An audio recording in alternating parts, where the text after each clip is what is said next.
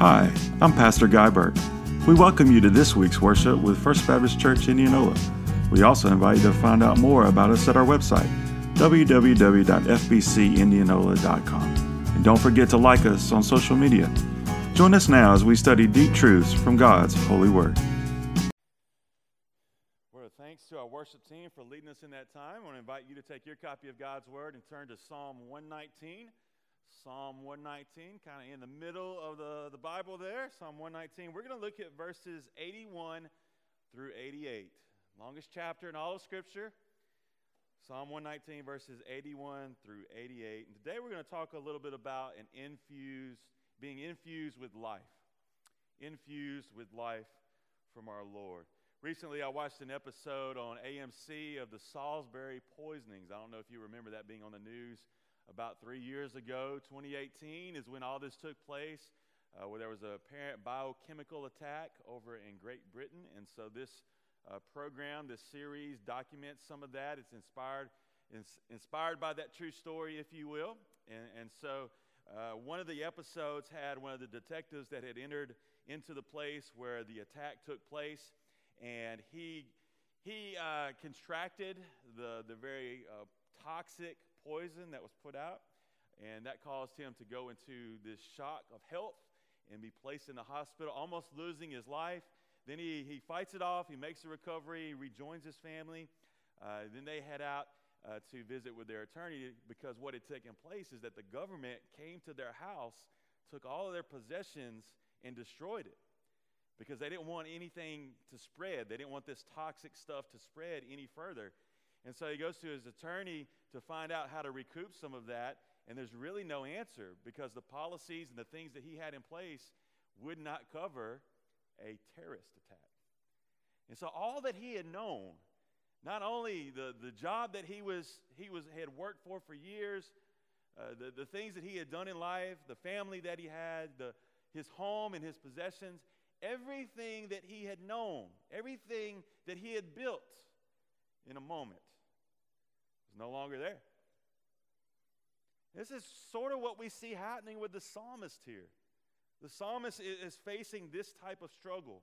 As we read Psalm 119, the author is facing this struggle uh, with weariness, with a longing, with a desire for more. His life doesn't resemble what he once knew. You think we can relate to that? Somebody should say amen, right? Life doesn't resemble what we once knew. And so this message today it's important because as we feel the need to be revived and for life to be given, we turn to God's word to be infused with life that comes from our heavenly Father. In today's passage we will see just how dry the psalmist felt, how dry he was, yet the infusion of life that can only be given by the Lord himself. So let's read together beginning in verse 81 of Psalm 119. And, and this is what the psalmist records I long for your salvation. I put my hope in your word. My eyes grow weary looking for what you have promised. I ask, when will you comfort me? Though I have become like a wineskin dried by smoke, do not forget your statutes. Verse 84. How many days must your servant wait? When will you execute judgment on my persecutors? The arrogant have dug pits for me, they violate your instruction. All your commands are true. People persecute me with lies. Help me. They almost ended my life on earth, but I did not abandon your precepts. Give me life in accordance with your faithful love. I will obey the decree you have spoken. So, a lots happening here in these verses, verses 81 through 88 uh, 88 in the longest chapter of all of Scripture. But we see the life that the author knew, his life now, it doesn't resemble that. And he has all sorts of feelings and questions that he's wrestling with. Maybe you're here today and you have some feelings and some questions that you're wrestling with. That's why we gravitate to the book of Psalms so much in our life, because the book of Psalms is written in a genre known as lament. And so often throughout life, we struggle and we have questions. And when we read the book of Psalms and we pick it up, and the words of it come to us, it, it relates to us in specific ways. And so today, in verses 81 through 84, we see this feeling of feeling good for nothing. feeling good for nothing. Have you ever felt that way? I remember an encounter I had with a gentleman, Mr. Bill Meredith. He was a member of church previously that I served at, and Mr. Bill had some, some heart issues. Mr. Bill was a great man, uh, a, wor- a world renowned scientist when it came to cotton. Worked at Stoneville his entire career. Um, went, went on his first mission trip in his 80s when we went to Belarus back in 2007. Just a great man with a heart for the Lord, but, but he did have some, some heart trouble, some physical heart trouble. And it landed him in the hospital. I remember going to, to stand by his bedside and, and talk with him and visit with him and have prayer with him. And he was, the, the, just the environment in that room was just thick with frustration. He was just frustrated because he didn't want to be there. Who wants to be in the hospital, right? And, and so he was, he was just, he was just upset and he was just so frustrated. And, and he made the comment, I just, I just feel worthless. I feel good for nothing. That's kind of what we see happening with the psalmist here. What, what he had always known no longer was. He was walking through all of this, and he had that feeling of, I just don't feel good for anything. I, I just don't, I don't, I don't feel good right now. I'm, I'm good for nothing. And the psalmist expresses this sentiment for us here. And, and he uses some key words here. In, in the beginning of this passage in verse 81, he uses the term long. He says, I long for your salvation. That term in the original language of the Old Testament, the term that we translate long, it, it has a specific sense with it. And the sense of that term is to waste away, to become physically weaker. So he's feeling good for nothing. He's not what he once was. He didn't have what he once had. He, he feels as though he's wasting away physically and mentally, and that his life is changing so fast around him that he just feels good for nothing. And he's longing for the Lord to save him. He's longing for the Lord's salvation. He knows that there is more, though. He knows that there is more than this feeling. Now, now let's just take a detour right there, okay?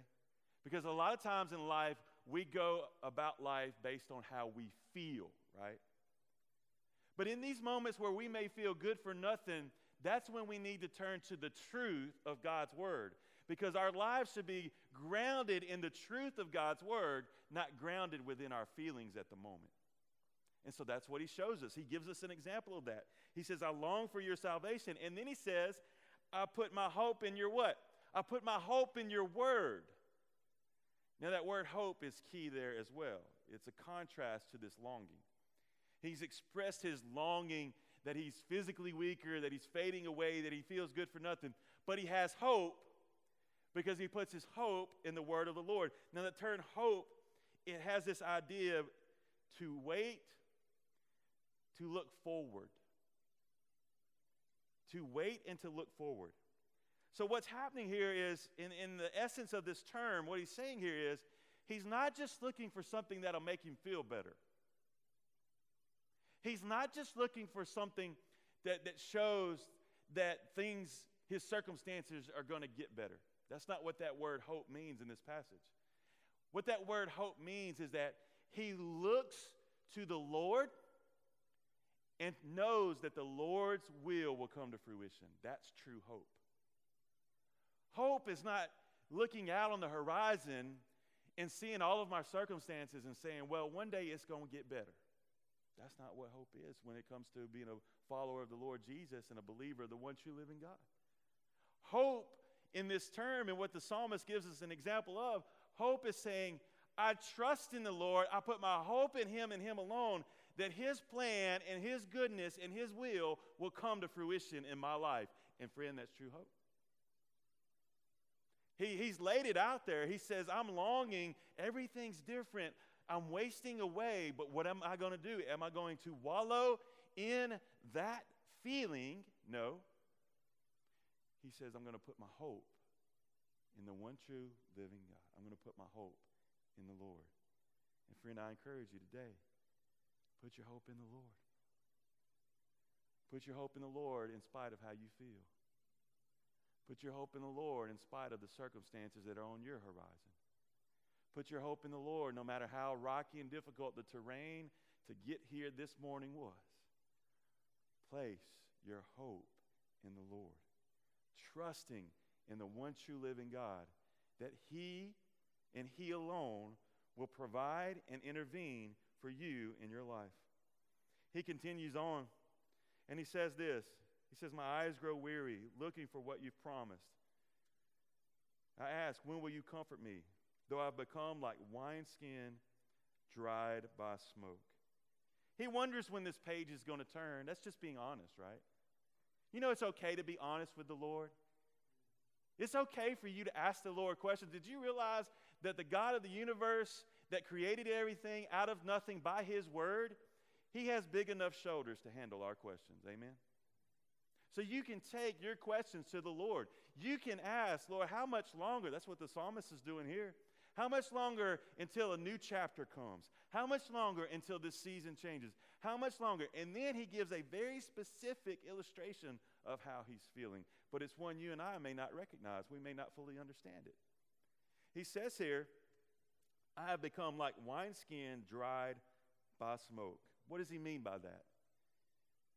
Basically, he means I've become hardened, I've become dark, I've become good for nothing. That's what he means. You see, in the ancient day, they would use animal skins to make these makeshift bottles, if you will, to carry liquids. And, and I want to read you a description of this so we, we all get on the same page and we get it right this morning of what scholars direct us to when we understand what this phrase, I become like a wineskin dried by smoke, means. So stay with me. I want to I wanna read this quote with you. This is, what, this is what scholars say.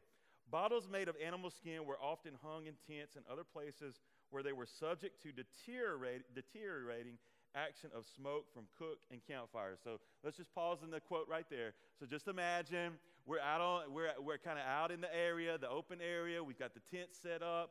We've used the, the, the skin of the animal as, as the bottle, and now it's hanging in the tent, and it's around where we're cooking, and that smoke is continually hitting where it's hanging, right?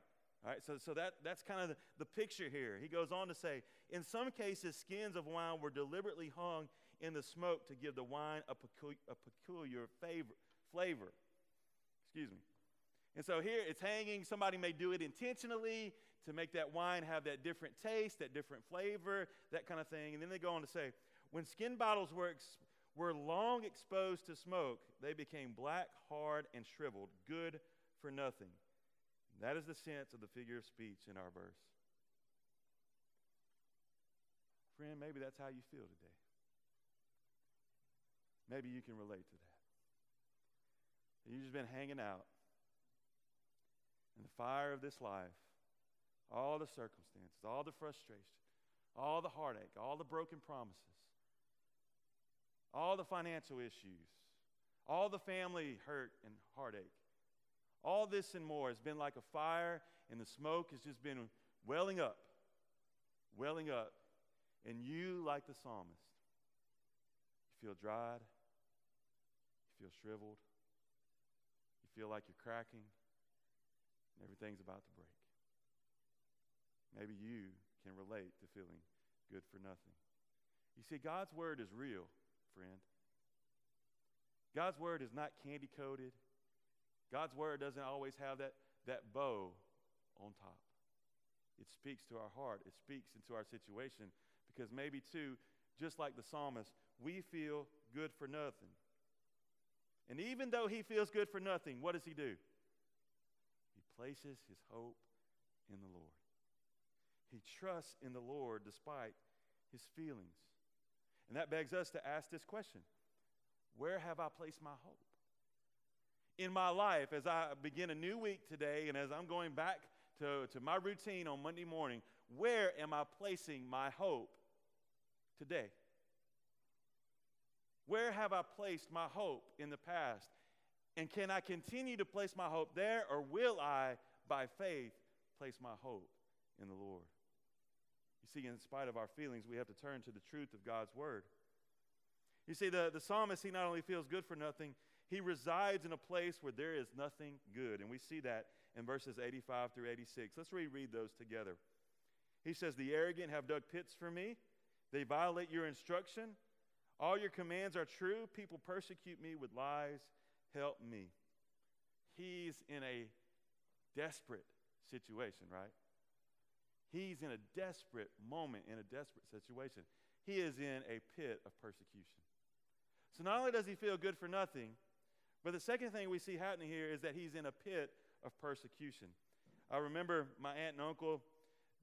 I've grown up around a pool all my life, and they had a pool, and that's where we swam every summer and spring break and all that good stuff. And their pool had a liner in it.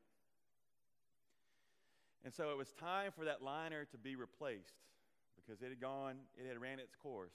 And so when I was in high school, I was down in that pool helping my Uncle Jerry and my cousin and others work on getting that liner put back in the pool so we could swim and have fun that summer. And I want to tell you, it was like being in a pit, okay? Because it was South Mississippi, it was 100% humidity, it was 1,000 degrees, and it was nasty, right? And I remember looking up at my aunt my mom and all them, and they'd bring us Gatorade and something to drink, and we it felt like being in a pit. It really did. And this is what the psalmist is saying here. Because of all the arrogance around him, because of all the people that, that are lying about him and treating him terribly, he feels as though he is in this pit of persecution. Maybe you can relate. Maybe you can feel the pressure and feel like that you're in this pit. Now, granted, we don't face persecution like our brothers and sisters around the globe face persecution. We don't, we don't face it face to face like they do. But that doesn't mean that the devil is not out there on the prowl, right? It doesn't mean that the devil isn't trying to trip us up, that he's not trying to tempt us, that he's not using something in our life to bring about this feeling and this sense of being in this pit, being left alone, being persecuted in some form or fashion. And you may be watching and listening today, and you may be saying, That's exactly where I am. I'm looking up, and I feel like I'm in this pit of persecution. I, I, I, relate to the psalmist. I feel good for nothing. And I, and I see what he's saying as he looks on the horizon out there, and he feels like he's down in this pit of persecution. It is a season of waiting. And if there's one thing we've learned recently, we don't necessarily like to wait, right? We don't like to wait. But that doesn't mean God doesn't place us into a season of waiting. And that's where the psalmist finds himself. But he's sharing his heart. He's sharing what's happening. He says, The arrogant have dug pits for me. They violate your instructions. So what's he saying there? He's like, Lord, this isn't fair. They're arrogant. They don't listen to your word. I'm the one listening to your word, but yet I'm in this pit of persecution. But that didn't, his feeling did, did not move him away from the truth of who the Lord is and what the Lord wanted to do. He says, All your commands are true. So, so he shows there, he says, Hey, the arrogant are after me. I'm in this pit of persecution, but you know what? Even in this season of waiting, all your commands are true. What does that mean?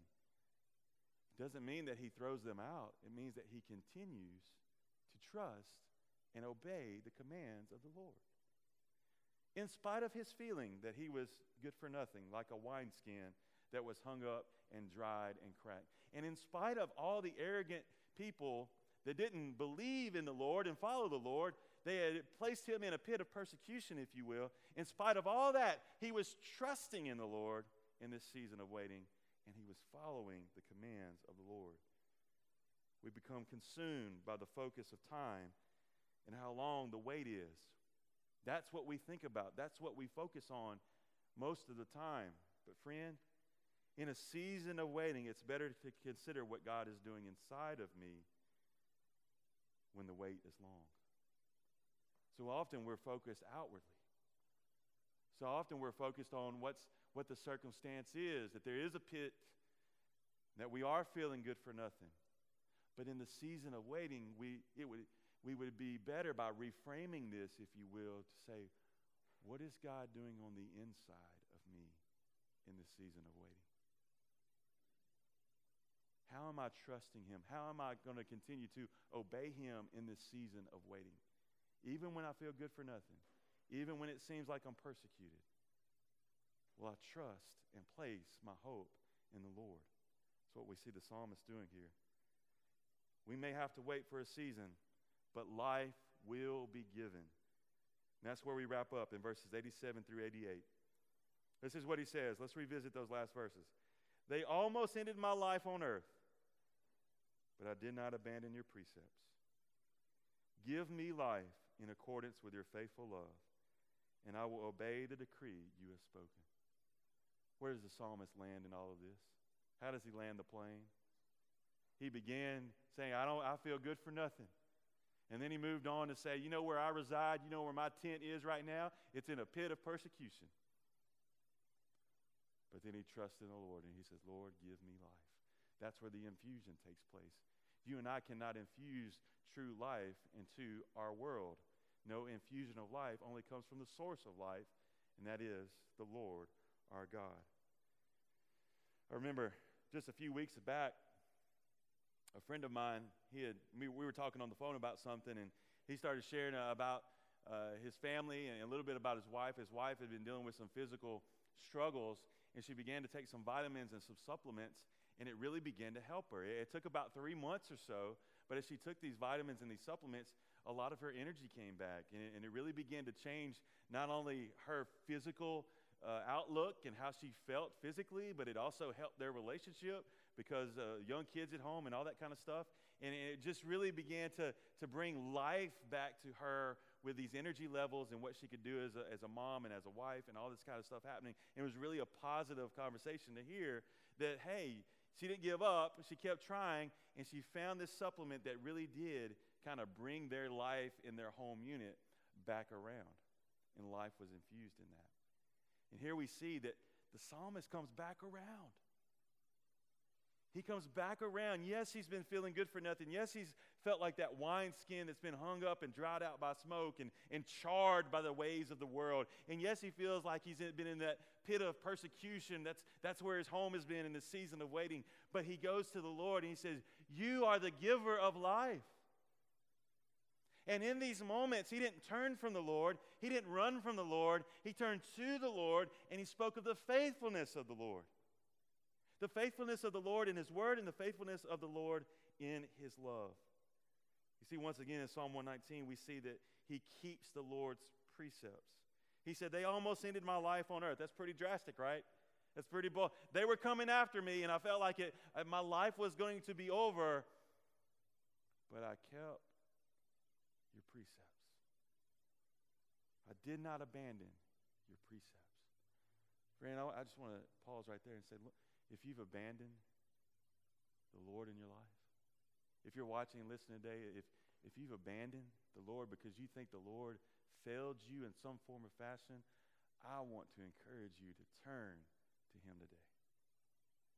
I want you to turn to Him today. In spite of what you're feeling, in spite of where you're at, in spite of what's going on, I want you to turn to the Lord today because that is the moment, that is the step where life will be infused into your life. And that's where we wind up. He says, Give me life in accordance with your faithful love. In accordance with your faithful love. So, just like the strings on a guitar or the, the, the, the, keys on a piano, as they come together and they bring about that beautiful sound, the, the precepts of the Lord and His faithful love are strummed together to bring about life that you and I need. And He's the only source of it. He's the only source, the giver of life. And I want to share with you some scriptures about the faithful love of the Lord today. And I want you to be encouraged because you may be like the psalmist. You may feel good for nothing. And you may be like the psalmist. You may be in a season of waiting where you feel like where your, your tent is pitched is in the pit of persecution. But, friend, I'm here to tell you and I'm here to encourage you this morning that there is a giver of life who has faithful love for you, who has not left you, who has not abandoned you, who is real in your life and can give you that life you need. Let's, let's go to Deuteronomy 7 9. Just listen to these. Maybe you jot them down and you can go back to them this week. But Deuteronomy 7 9. Know that the Lord your God is God, the faithful God who keeps his gracious covenant loyalty, loyally for a thousand generations with those who love him and keep his commands. 2 Timothy chapter 2 verse 13 Paul writes this if we are faith, faithless, he remains faithful, for he cannot deny himself. Lamentations chapter 3, verses 22 through 23. Because of the Lord's faithful love, we do not perish, for his mercies never end. They are new every morning. Great is your faithfulness. And Paul writes in Romans chapter 8, verses 38 through 39. Listen to this. For I am persuaded that neither death nor life, nor angels nor rulers, nor things present, nor things to come, nor powers, nor height, nor depth, nor any other created thing will be able to separate us from the love of God that is in Christ Jesus our Lord. Friend, you know what we learn from this passage today? We learn that there is a giver of life. No matter how we feel or where we reside, there is a giver of life who wants to infuse life into your heart and into my heart for all of eternity. And we see what this, this main principle, and I want to leave you with this this morning. If you to hear me say anything else today, hear me say this. This one last principle faithful love gives abundant life. Faithful love gives abundant life. Will you say that with me this morning? Faithful love gives abundant life. The faithful love of the Lord. No matter how we feel, no matter if we're in that season of waiting or not, the faithful love of the Lord will give abundant life. You can place your hope in Him. You can place your trust in Him. You can be encouraged today to know that the one true living God, He knows your name and He has not abandoned you, no matter how you feel or where you're at. And I want to encourage you today. I want you, I want you to know this giver of life. If you're watching today, listen today, I want you to know the giver of abundant life. His faithful love abounds. He will infuse life into yours. Turn to Him today. I want you to experience this abundant life, this real hope, this real hope in a struggling, heartbroken world. I want you to know the giver of life. I want you to be close to the giver of life. I want you to be infused with life, life that is abundant and life that brings hope. This is what we see from the psalmist. He went from feeling good for nothing to knowing that the good creator, the giver of life, never left his side. Friend, that's available for you and me today. Even though we may feel good for nothing, even though we may be in that season of waiting, we can know from the truth of God's word that He hasn't changed, that He hasn't left, that He is present, and that His faithful love gives abundant life. Let's pray together. Lord, we bow before you today and we thank you for your faithful love. We thank you that you are a life giver, that you are gracious, gracious, that your mercies are new each and every day. Lord, there may be one here today, there may be one listening today And maybe the day of salvation for them. Maybe for too long, they've tried to go about it their own way. They've placed their hope in the things of this world. But today you're calling them home. Maybe someone in this room, maybe after we dismiss, you want to stay back. You need someone to pray with you or talk with you. I would love to be that person today. Maybe you're in that season of waiting right now. You feel like you're in that pit of persecution, just like the psalmist. And maybe today, you need someone to pray with you in that season of waiting. If you'll stick around after we dismiss, I want to talk with you and pray with you. Maybe you're watching today, you want to send us a direct message online. We would want to journey with you moving forward, God. God, we ask that you would make this happen. We ask that you would move and work in a way that only you could get the credit for, Lord. And I pray that as we leave this place today and we enter back into the marketplace, we enter back into our jobs, we enter back into our families, and we start our, our Monday routines, Lord, I pray that we would seek you, the giver of life, and know that your faithful love gives abundant life. May we live that out. May it be portable for us to share with someone this week, someone we work with, someone that's in our family, someone that lives down the street, someone we run into at the store, whatever the case may be. I pray that you would, you would make a way where our path intersects with someone else's path and we could share with them that there is a life giver and that your faithful love gives abundant life.